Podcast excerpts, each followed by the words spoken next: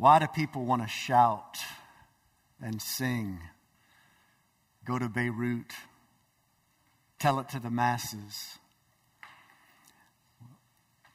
If you really understand what our sins deserve, and then you comprehend that you're forgiven, that real guilt and real shame has been taken away, then that's worthy of shouting out about.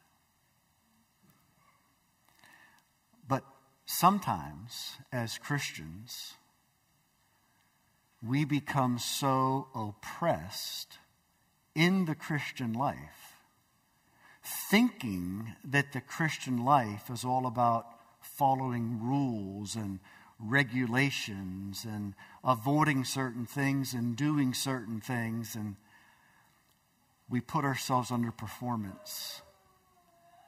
And we forget that Jesus has saved us not only from sin but also from religiosity.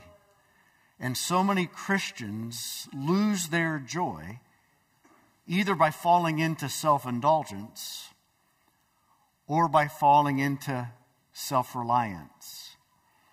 And Colossians deals with the second problem.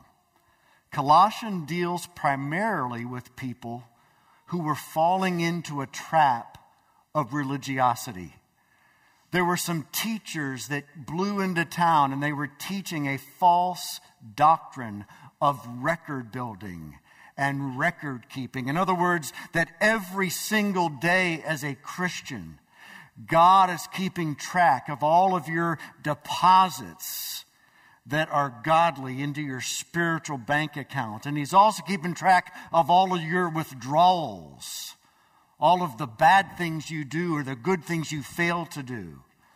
And at the end of the day, his pleasure and delight and favor and blessing upon you is based on that record keeping. And that leads to oppression. That leads to sucking the joy out of life. That leads to life being sucked out of the Christian. I want to give you a picture of what many believers inside look like because life and joy is being sucked out of them through a self reliant, self sufficient paradigm of performance. In The Two Towers, the second movie of The Lord of the Rings, written by J.R.R. Tolkien, there is a king of Rohan. His name is Theoden. And Theoden has been possessed by the evil wizard Saruman. And there is also a, an advisor, an evil advisor that is called Fork Tongue, that whispers lies into Theoden's ear. And when you see Theoden in this clip, he is pale, he is decrepit, and he is almost lifeless. But Gandalf, the good wizard, the Christ figure, of Tolkien's stories in Lord of the Rings. He enters in and he sets Theoden free. And as you see the freedom come over Theoden as Saruman is cast out and he becomes himself again, you see the color restored to his face and the youthfulness to his expression. And Gandalf says, Breathe the free air again, my friend. And that's what Paul is going to say to us through this passage. But before we read the passage, watch the clip. What a great picture of what bondage and slavery can do to a Christian. And Paul writes telling us that Jesus has freed us from the penalty of sin and the power of sin and the oppression of performance, legalism, emotionalism, and humanism. And that's what we're going to read about in our text this morning. So let's all stand out of reverence for God's word. I'm going to read Colossians 2 16 to 23. This is God's word. Therefore, therefore, right, in light of everything that just went before, which is Paul um, describing our union with Christ, therefore, let no one pass judgment on you in questions of food and drink, or with regard to a festival, or a new moon, or a Sabbath. These are a shadow of the things to come, but the substance belongs to Christ. Let no one disqualify you, insisting on asceticism and worship of angels, going on in detail about visions, puffed up without reason by his sensuous mind, and not holding fast to the head, from whom the whole body, nourished and knit together through its joints and ligaments, grows with a growth that is from God. If with Christ you died to the elemental spirits of the world, why, as if you were still alive in the world, do you submit to its regulations?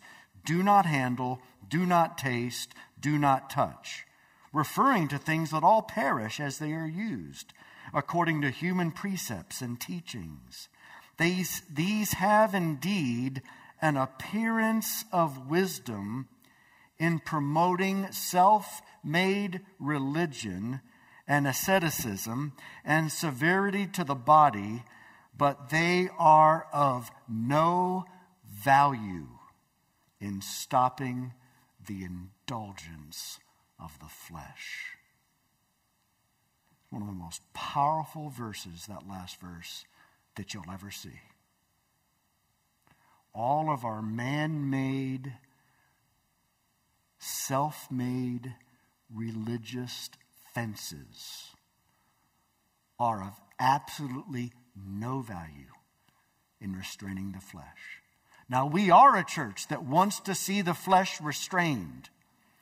But what is hotly debated in our day is what restrains the flesh. It's not rules, it's not regulations, it's not traditional fences that Christians set up. It is nothing other than the power of Jesus Christ. So may God bless the hearing and teaching of his inspired, infallible, inerrant, and authoritative word. This is God's word. He gave it to us because he loves us and he wants us to live in freedom. Let's pray. God, thank you for your word. Lead us and guide us. We are a people that are often uh, tempted to a paradigm of religious performance and tempted away from hoping in Christ. So, God, enable us this morning to breathe the free air again. In Jesus' name, amen. Go ahead and have a seat. So, three freedoms that Paul emphasizes that are ours because of the finished work of Christ. First of all, walk in freedom from legalism. Look at verse 16. Let no one pass judgment on you in questions of food, drink, festivals, feast days, Sabbaths. These were all elements of the Mosaic law. These were all elements that God taught the Old Testament church, also known as Israel. As a matter of fact, the, the only drink law in the Old Testament regards something called a Nazarite vow. And certain men would take a vow never to shave and never to drink alcohol. And that's the only guidance there is as far as a command with respect to drink. But these false teachers are saying, obviously, those were committed men. And if you really want a full experience of all that can be yours in Christ, you need to sacrifice the way the Nazarites sacrificed, because clearly sacrifice is the most godly thing you can do. You see the trap? And how many times have you heard something similar to that? If you would just do this, or if you would just abstain from that, then you would have a more deep spiritual experience in your walk with God. Then it talks about not only the dietary laws, but it also talks about the calendar laws, feast days, Sabbaths. If you keep these special days, like if you keep the Day of Atonement according to the Old Testament, or some other feast days, the Feast of Tabernacles, then God will show up in a special way and you'll have an existential experience visions, dreams, signs, wonders, and your experience of God will be taken to a new level. So, what they're saying here is that you'll have a deeper experience of God because it depends on your rule keeping, it depends on your behaviors. And Paul counters and says, no, it's dependent upon Christ and his work on your behalf, his obedient life to the law his substitutionary death to take upon himself the penalty of the law. And if you believe that, if you rest in that, if you transfer your trust from yourself and your own record building and your own works according to the law and trust in the finished work of Christ, his obedient life, his substitutionary death, then you are baptized into Christ and all of the blessing and favor of God that comes to a lawkeeper is yours. Because God gives you the identity and the descriptive position that you, in fact, have already fulfilled all the law in Christ. And you, in fact, have already engaged in experiencing the penalty for all your sin because you were in Christ on the cross and all that wrath was already poured out on you in Christ. Do you see the beauty? Do you see the free air? Do you sense the free air? There's three kinds of legalism. The first kind of legalism, you look to your own works to get to heaven. That kind of legalism, you lose your eternal soul. Okay? First kind of legalism, you trust your own works, your own efforts, your own righteousness to get to heaven. You follow that legalism, you lose your soul. You're going to hell. Second kind of legalism, you trust in your performance of God's law and God's commands to give you a sense of His delight, favor, and blessing upon your life. You give into that legalism and you lose your peace and you lose your joy. That's what many Christians do. They're saved by the grace of God in Christ, as I described it, but they look to their daily performance of obedience to gauge God's favor, delight, and gladness in them. If you look to your own performance for God's delight, you're going to lose your peace, you're going to lose your joy. Third kind of legalism is you listen to human traditions putting you in the bondage of a prison cell because you're letting other people's convictions on a multitude of subjects, you're putting them on par with God's word, when in fact they have no business being anywhere near God's word. We are free in Christ to do or not do a whole lot of things, and that's fine for us individually. But once you begin to make something black and white that God has left gray, that's legalism. And you have no business putting that upon other Christians. So now we know the three kinds of legalism.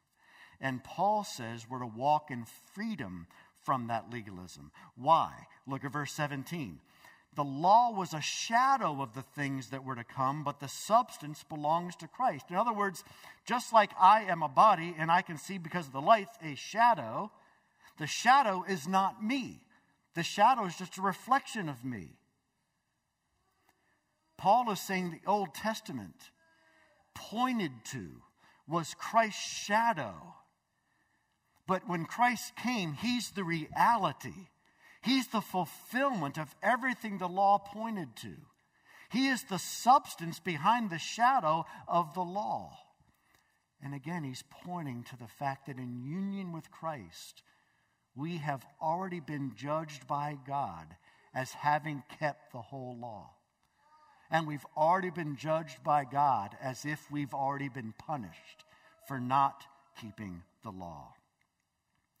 In verse 16, there's an important therefore. refers back to the previous passage. The application of union with Christ is freedom from legalism. And we need it so desperately.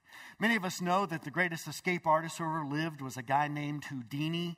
And uh, what you may not know is that every town Houdini walked into for a show, he issued a challenge to the town's police department.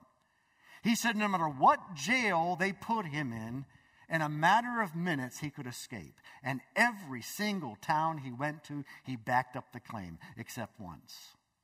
He went into the town, they put him in the jail, they slammed the door behind him, and he immediately uh, took out from his belt this long, flexible piece of wire and began working on the lock. And immediately he could sense something was different.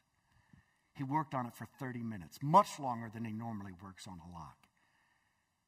And then he worked on it for an hour. And then two hours passed. And he couldn't understand why he could not escape. Finally, in frustration, absolute being worn out, he sat down and leaned against the door, and it opened. It had never been locked to begin with. Yet he had been using all of his methodologies, all of his resources, all of his energies to try to get out of a locked door that wasn't locked. And that's what many of us are doing when it comes to legalism.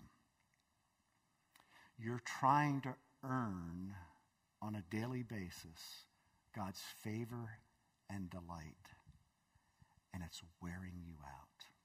It's sucking the life out from you, just like Saruman tried to suck the life out of Theoden. Paul says, Do not give in. I mean, he couldn't be more clear. It's an imperative, a present imperative. Don't ever let anyone pass judgment on you in the matter of food, drink, days, and festivals.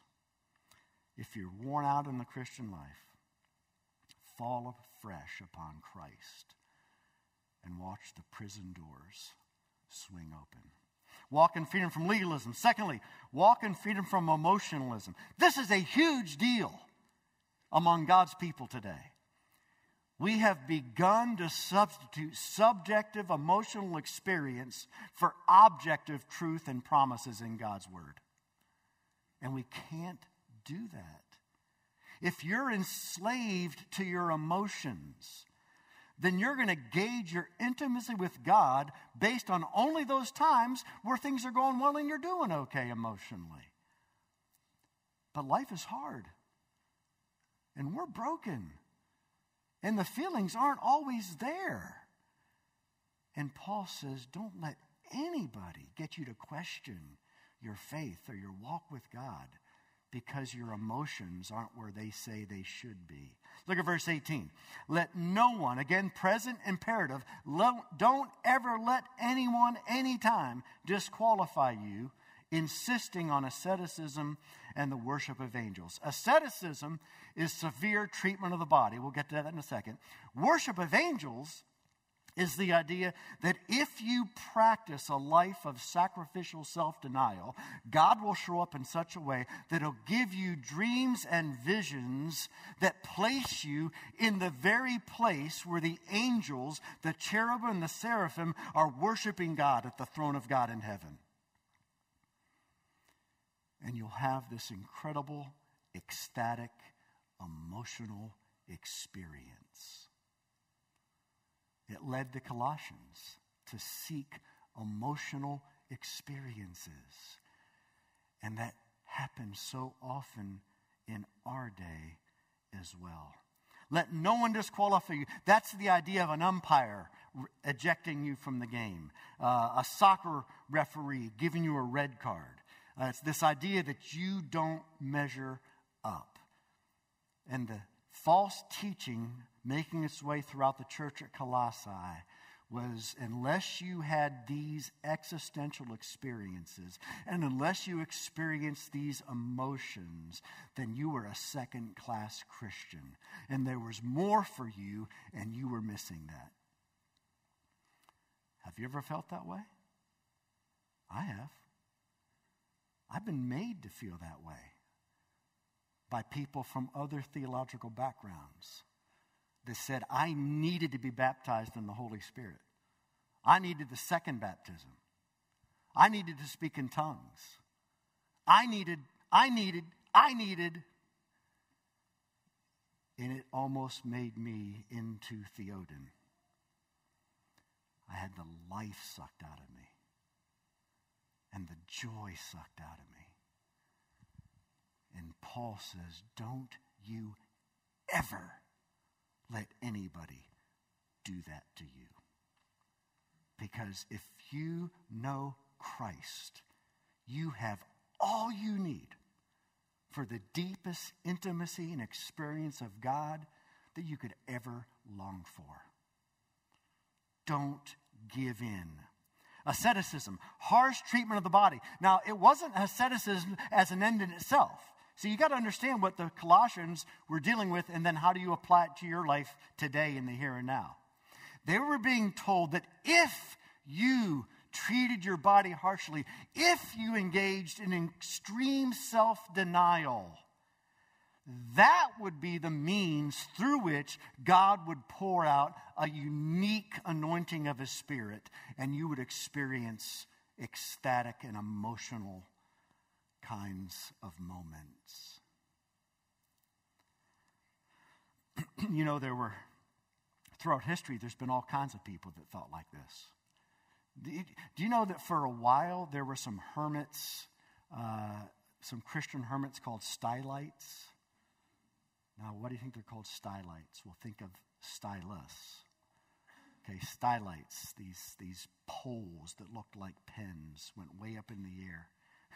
And there were men who lived on those poles for 30 to 50 years and never came down until they died.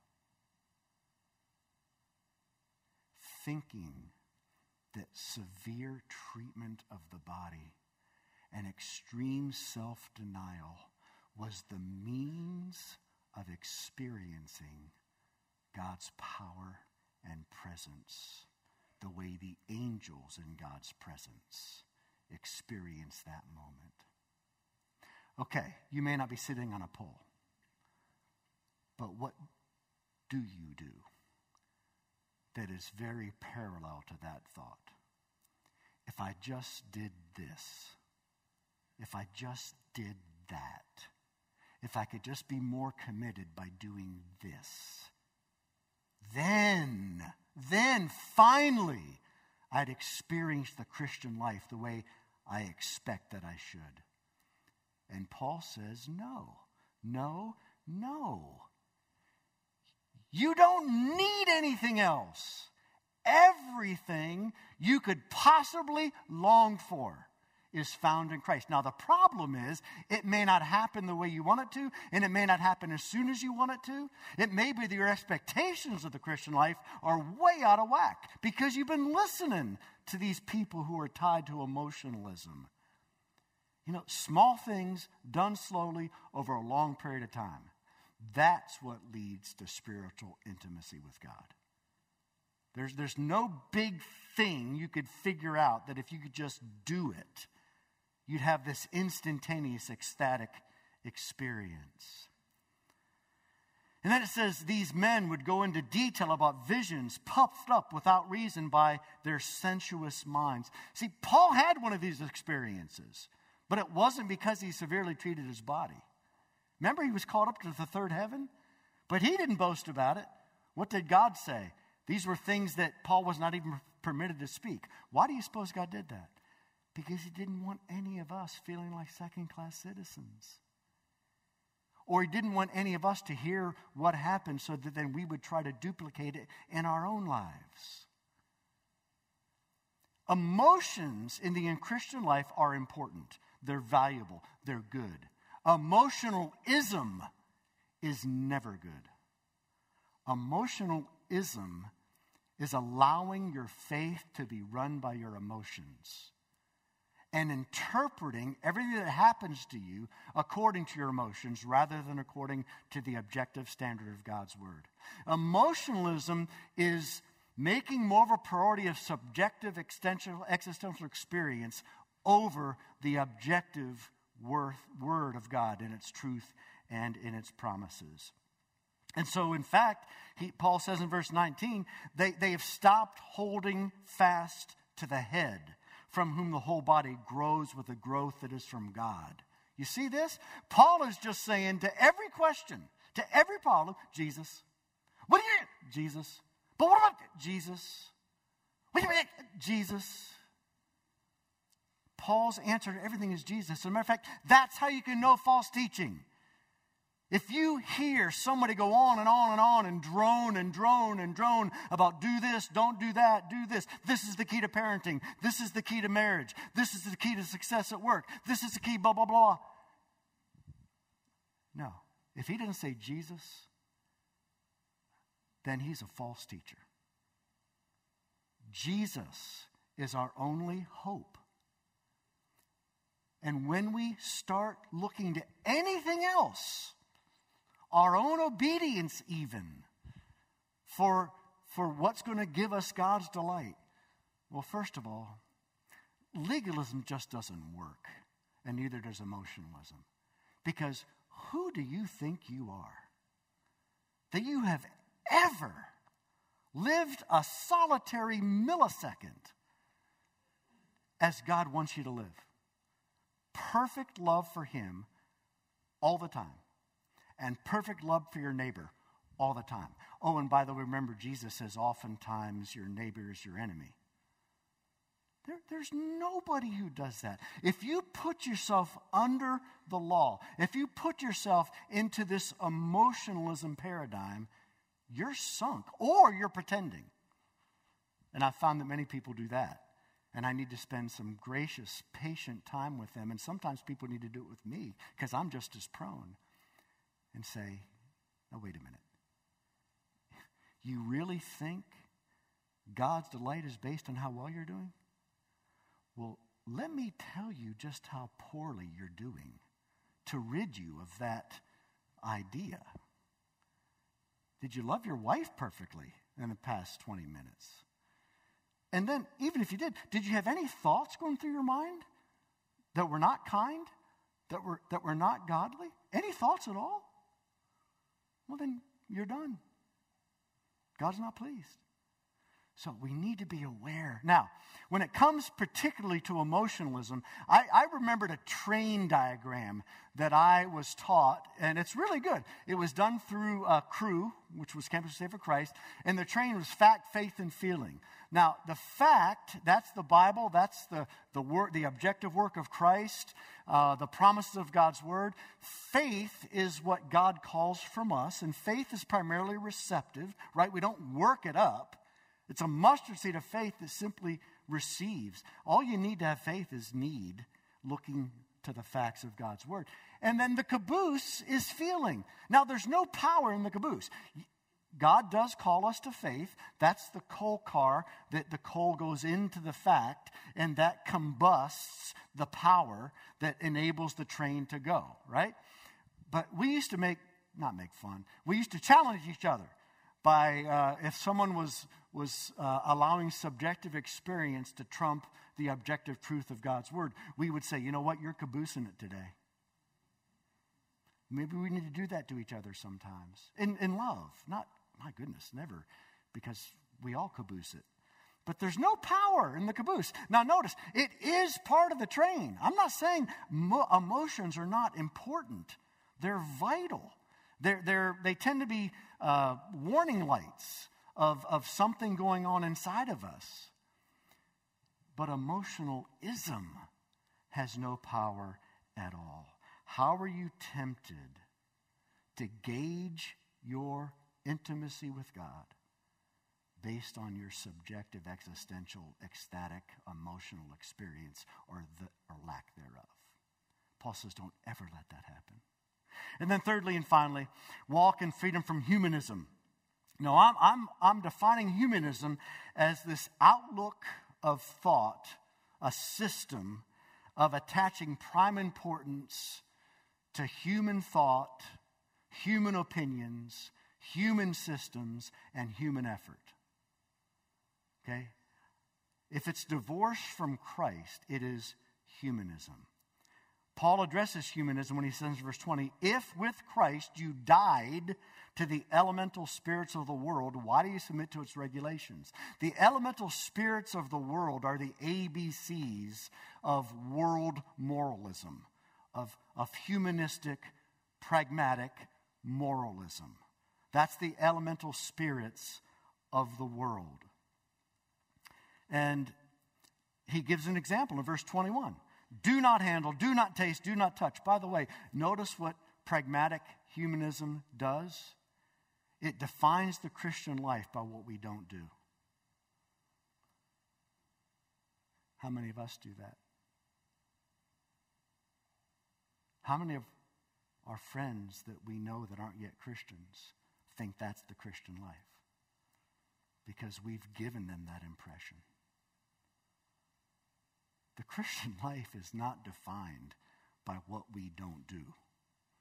The Christian life is defined by being in Christ. Remember what I said earlier? We're going to end here just a second with these things are of no value at all in stopping the indulgence of the flesh. I, I hope you understand there's a sense in which this whole sermon's about holiness and godliness and how you don't get there. You're not going to become godly or live a holy life through legalism. It's not going to work. As a matter of fact, it will actually cause sin to spring up in you even more powerfully. Emotionalism, it will not lead to godliness. It will lead to just the opposite. Because you'll be caught up in subjectivism and eventually you're going to be way out there in la la land. And humanism this, this pragmatic approach to the Christian life that we actually think we can behave our way into a new heart, it's just not true. The only thing that can change our hearts is Jesus. The only way can be, we, we can be transformed is by continually running to Jesus in fresh repentance and fresh faith. And then He changes our hearts and then he gives us the desire to love him and to serve him through obedience. I'm not saying one thing this morning about minimizing obedience. I'm not saying one thing this morning about going off into cheap grace. I'm telling you, your only hope for godly living, your only hope for the feelings that are good feelings that flow from putting faith in Christ. Your only hope for those kinds of emotions is looking to Christ, not looking for the experience. And your only hope of subduing your flesh is not building fences like I see many Christians do. Because you realize the first fence was almost built before the fall. And what amounts to the fall before the fall? Eve told Satan, God said we may not eat of it nor even touch it. Huh. That's exactly what it says here in Colossians. Do not handle, do not taste, do not touch. Folks, if God would have said, don't touch it, then he would have meant, don't touch it. But he said, don't eat it. See, we, we can't walk around. Now, personally, individually, if you want to build a fence, that's fine. But don't think for a second you're more godly. And don't think for a second people who don't have your fence are less godly. But God didn't tell Eve, not to touch it. He told Eve not to eat it. Now, you're thinking, well, she's just being wise and cautious.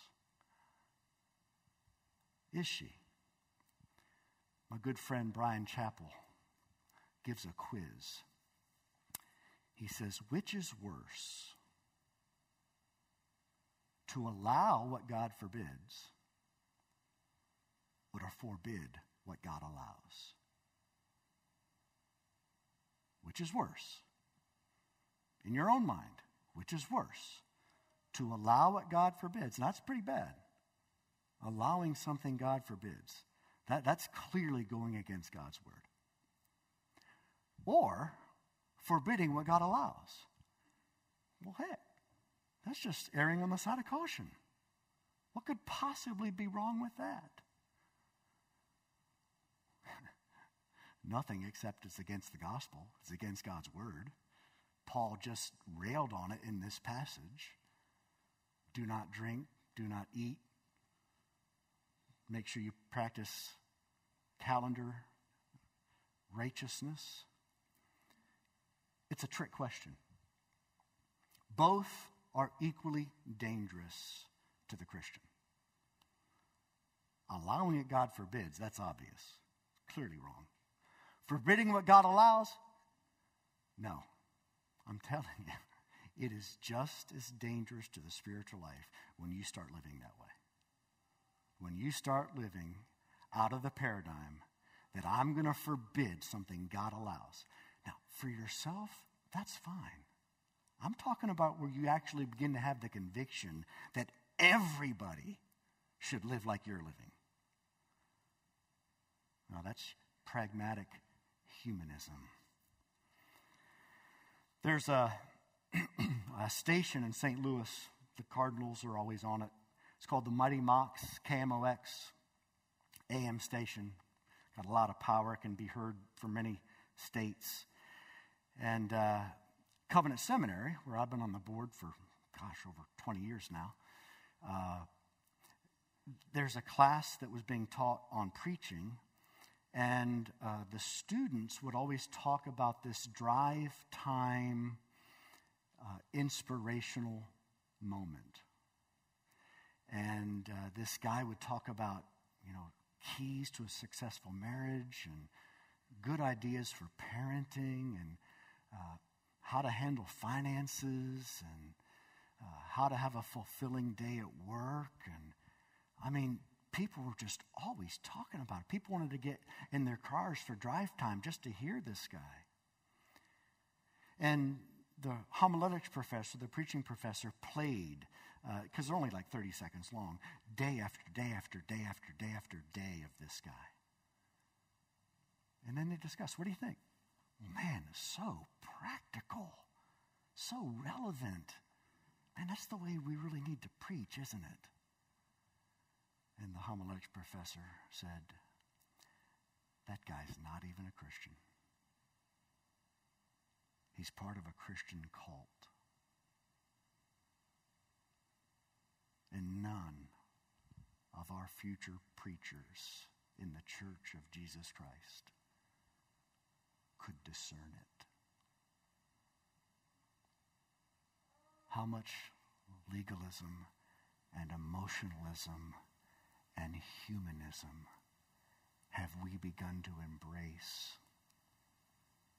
And you know how you can tell? Is there any Jesus in it? Actually, it's not is there any Jesus, because we can sprinkle Jesus places. Is the paradigm Jesus, Jesus, Jesus? Or is it a substitute?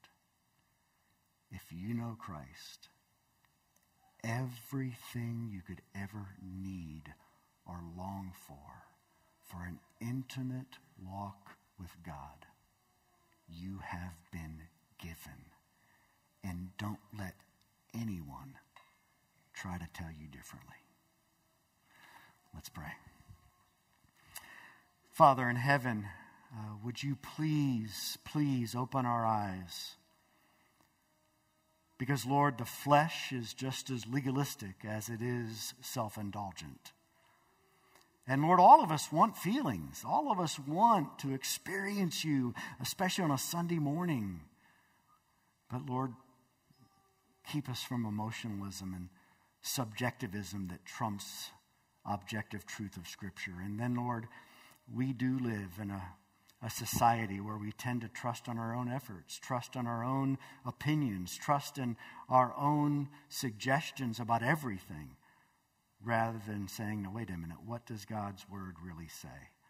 Lord, if there's anybody here today that doesn't know you, I pray that the gospel would have been clear today through the work of your Spirit, that they would transfer their trust from themselves and their own efforts and works to Jesus Christ alone.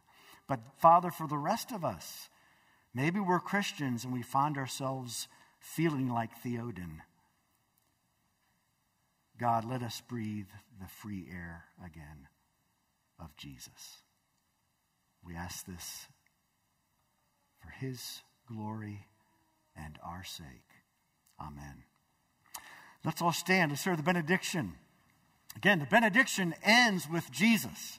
Uh, that's the beautiful thing about leaving with a pronouncement of blessing is you don't parade out there with me, myself, and I, promising to do better, but you leave looking at Jesus.